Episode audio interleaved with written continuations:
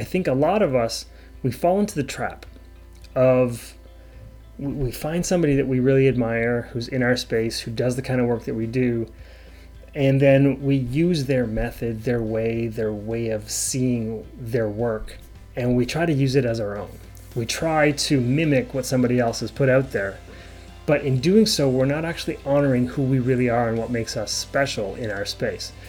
And when we do that, we show up maybe potentially inauthentic, and me, and I think we're robbing our clients of the experience that would be even more beneficial to them than than than if we were bringing ourselves to the Welcome table. to the Unapologetically Me podcast with your host, Ian White, life fulfillment coach, who helps people get out of their own way so they can live the life they were meant to. All right.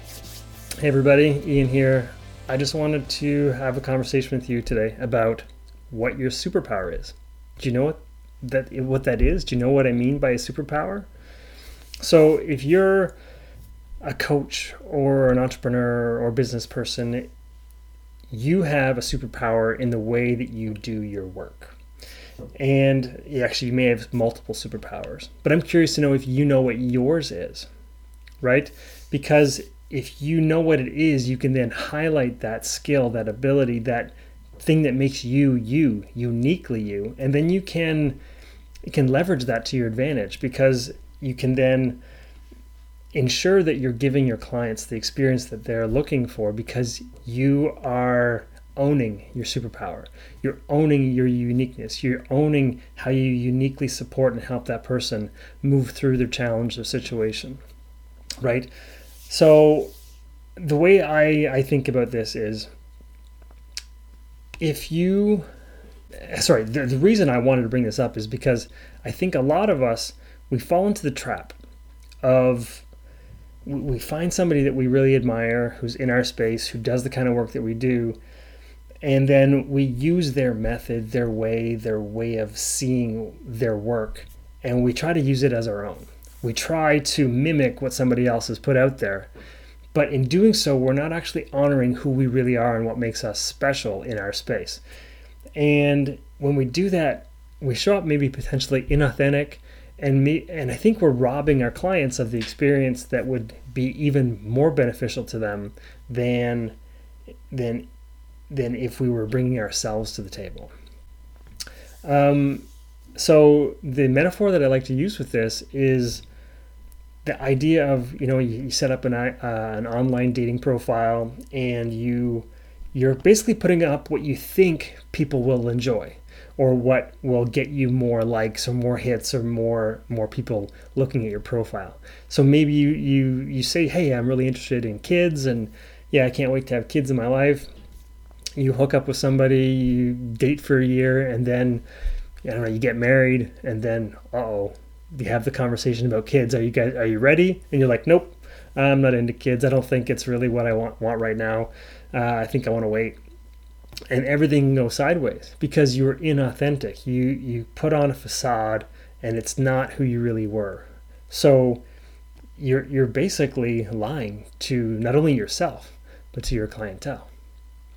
So my superpower or one of my superpowers is my ability to use metaphors in my coaching conversations. And that's why I use the metaphor in my explanation of the superpower because it gives color, it gives meaning, it gives it gives texture to our conversation. And what I believe metaphors do really, really well, especially in my work, is help get people out of their head.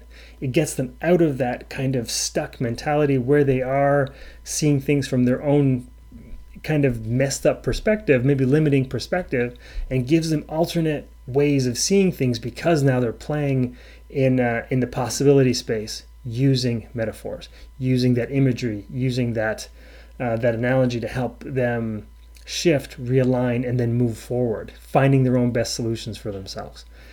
And I, I just I, I think for me it's one of it's one of my gifts, and I love using them because if I'm in the moment, if I'm aligned with who I really am, aligned with my higher self, and I'm having a coaching conversation, I will intuitively know, okay, the metaphor I need to use, or I'll get hints and clues in our conversation of what I need to use to support that person in fi- helping them find their answer. So that's one of my superpowers. I'd love to hear what you've got for a superpower. And if you if you don't know what it is, maybe let's have a conversation about what it is and what it could be. Um, and if you don't know, actually, I, I got an idea right now. So, what I would suggest you do is have a conversation with either some of your past clients or current clients to find out what they really enjoy about you, what distinguishes you from everybody else, and what helps them kind of turn the corner around a corner. Because if you know what your superpower is, then you can start to highlight it and use it in different ways and use it in ways to help support that client move forward. Um, if you don't have clients, ask your friends ask your friends what they uniquely like about you. What is that kind of je ne sais quoi? Like what's that that intangible it factor that they enjoy about you? And then maybe that gives you some insight, some clues as to what you need to be tapping into and what you could be sharing with with your clients um, or in your profession. All right, or what you should be highlighting in your content that you share with them. So that's all I've got for, for today. I hope you have an amazing day, and we'll talk soon. Bye. Thanks for listening to the Unapologetically Me podcast with Ian White, Life Fulfillment Coach.